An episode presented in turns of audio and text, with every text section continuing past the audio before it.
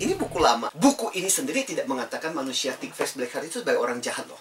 Buku ini sebenarnya mengatakan justru dalam diri kita itu butuh semangat spirit bersikap tegas ketika kamu meraih impian dan cita-cita kamu. Istilah di dalam buku ini sebenarnya muka tebal itu tameng kita untuk melindungi kita dari orang lain. Hati hitam itu adalah seperti tombak, persisten, gigih untuk meraih impian cita-cita. Nah, cuman masalahnya adalah pada saat ketika kita harus berhadapan dengan orang-orang seperti itu. Bagi dia adalah yang penting adalah impian dan cita-cita saya. Masa bodoh, peduli amat dengan orang lain. Yang penting aku bisa mencapai impian dan cita-citaku. Nah, ini yang kadang-kadang mesti kita waspadai. Bagaimana sih manusia tebal muka hati hitam itu? Kalau dalam bahasa sederhananya, biasanya kita katakan itu manusia si Raja Tega.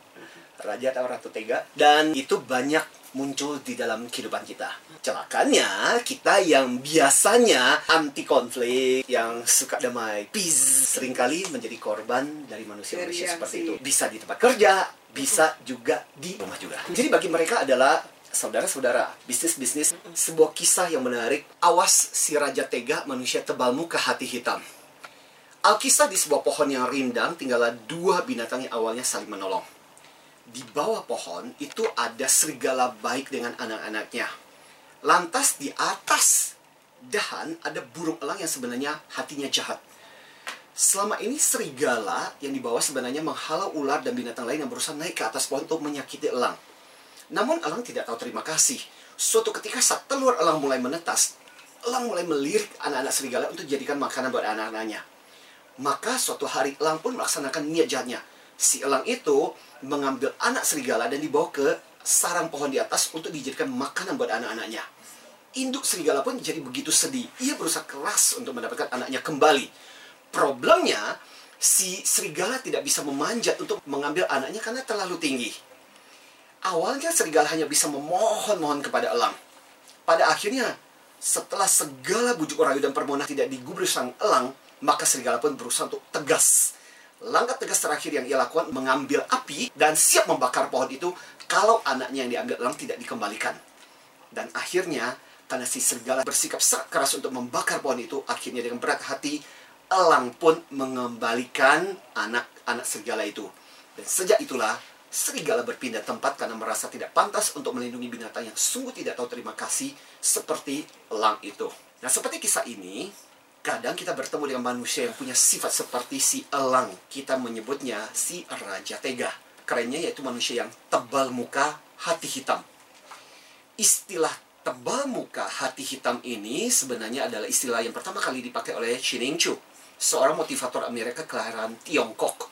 Sebenarnya istilah tebal muka hati hitam maksudnya itu sangat positif, yakni supaya jangan terlalu peduli dan lebih gigih dalam mencapai impian kita Sayangnya, ada orang-orang yang justru menerapkan tebal muka hati hitam ini untuk meraih manfaat sebanyak-banyaknya buat dirinya tanpa memikirkan perasaan orang lain. Saya ambil sebuah kisah menarik. Jadi ada seorang pemilik bisnis yang merasa kasihan dengan salah satu anak dari keluarga istrinya. Lantas, anak saudara istrinya pun dipungut, dikasih sekolah yang terbaik. Dan setelah sukses, setelah lulus sekolah, dikasih posisi terbaik.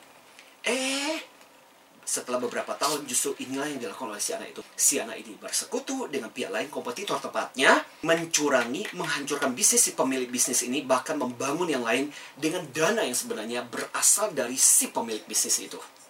Sampai akhirnya si pemilik bisnis ini nih kemudian meninggal, ia masih sulit untuk memaafkan apa yang telah dilakukan oleh si anak yang telah dipungutnya itu yang tidak tahu berterima kasih itu. Dalam kehidupan kita, kita berhadapan dengan manusia-manusia seperti itu. Maka waspadalah antisipasilah orang-orang yang seperti itu. Mereka mungkin sangat berambisi untuk mengejar kesuksesan mereka, tapi tidak sadar bahwa mereka telah mengorbankan orang lain.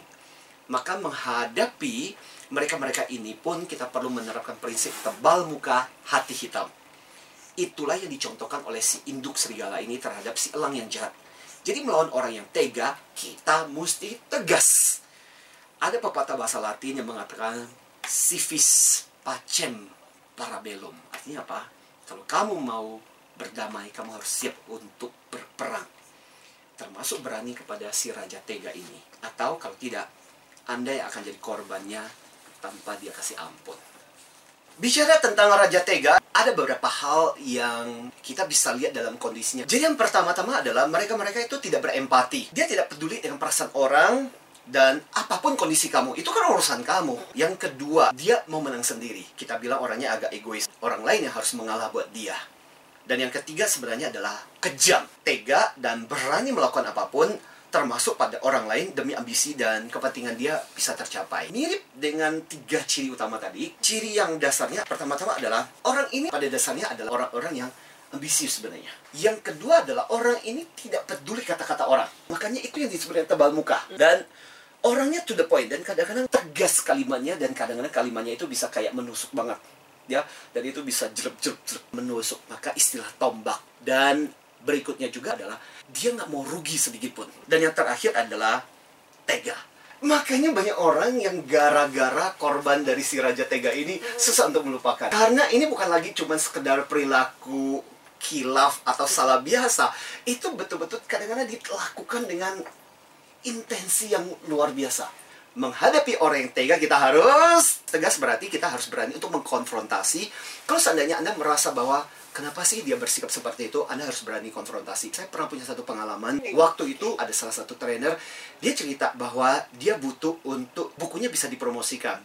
So, saya support, saya bantu waktu itu. Habis itu, kemudian dia minta bantuan saya untuk siaran radio. Waktu itu saya support, saya bantu juga dan ujung-ujungnya kemudian dia terus bilang gini Pak Martin ayo dong Bapak harus langganan. Kita punya satu newsletter. Hmm. saya pikir dia akan mengerti bahwa waktu ketika saya membantu di publish percetakan waktu ketika siaran radio dan sebagainya itu ada sedikit modal dari saya yang juga sebenarnya dikeluarkan tapi waktu ketika dia minta supaya saya langganan, hmm. sama sekali nggak gratis dan dia charge saya pada waktu itu cukup besar. Oh, oh. Nah masalahnya adalah kadang-kadang kita orang Indonesia, ya by the way dia orang asing, kadang-kadang kita berpikir kan harusnya kan kamu sadar. Nah itu masalahnya adalah kesalahan terbesar kita menghadapi manusia-manusia yang tebal buka hati hitam. Seringkali kita nggak tegas, apalagi sejak di awal-awal. Jangan berasumsi. Itu tips yang pertama.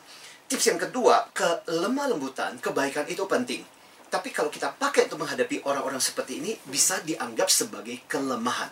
Makanya kita sendiri mesti agak kuat dan tegar waktu berhadapan berurusan dengan orang-orang seperti ini. Tapi kadang-kadang dia bisa aja terbalik. Dia minta belas kasihan kepada Anda, tapi tujuannya adalah hanya supaya dia bisa memperalat kita. Yang ketiga adalah antisipasi mereka. Jadi kalau Anda sudah tahu orang seperti ini, sudah bisa diprediksi sejak awal. Misalnya contoh, kalau Anda mendengar kisah dia, yang dia lakukan terhadap orang lain, be careful. Bisa jadi you are the next victim. Bisa jadi anda korban berikutnya. Kalau dia bisa melakukan pada orang lain, hey, emang dia nggak mungkin bisa melakukan kepada anda? Enak aja ya, pasti bisa dong. Orang ini spesies yang agak sedikit berbeda sih. Kalau kita membiarkan, belum tentu orang ini akan bisa berubah dengan sendirinya. Jadi kadang-kadang butuh shock terapi baru kemudian dia bisa disadarkan. Hmm. Karena kalau kita bisa dengar ceritanya, kadang-kadang sejarahnya panjang. Mungkin orang ini sebenarnya juga ada korban korban seperti itu dari yang sebelumnya. Nah. Atau dia melihat orang-orang seperti ini ada di dalam kehidupan mereka sehari-hari, dia dikelilingi orang-orang seperti itu. Dan terakhir, kadang-kadang mesti sepakat untuk tidak sepakat sih. Contoh kalau kita berbisnis, atau kita melakukan sesuatu kerjasama akhirnya kemudian kita melihat bahwa gelagat-gelagat buruk itu mulai terjadi.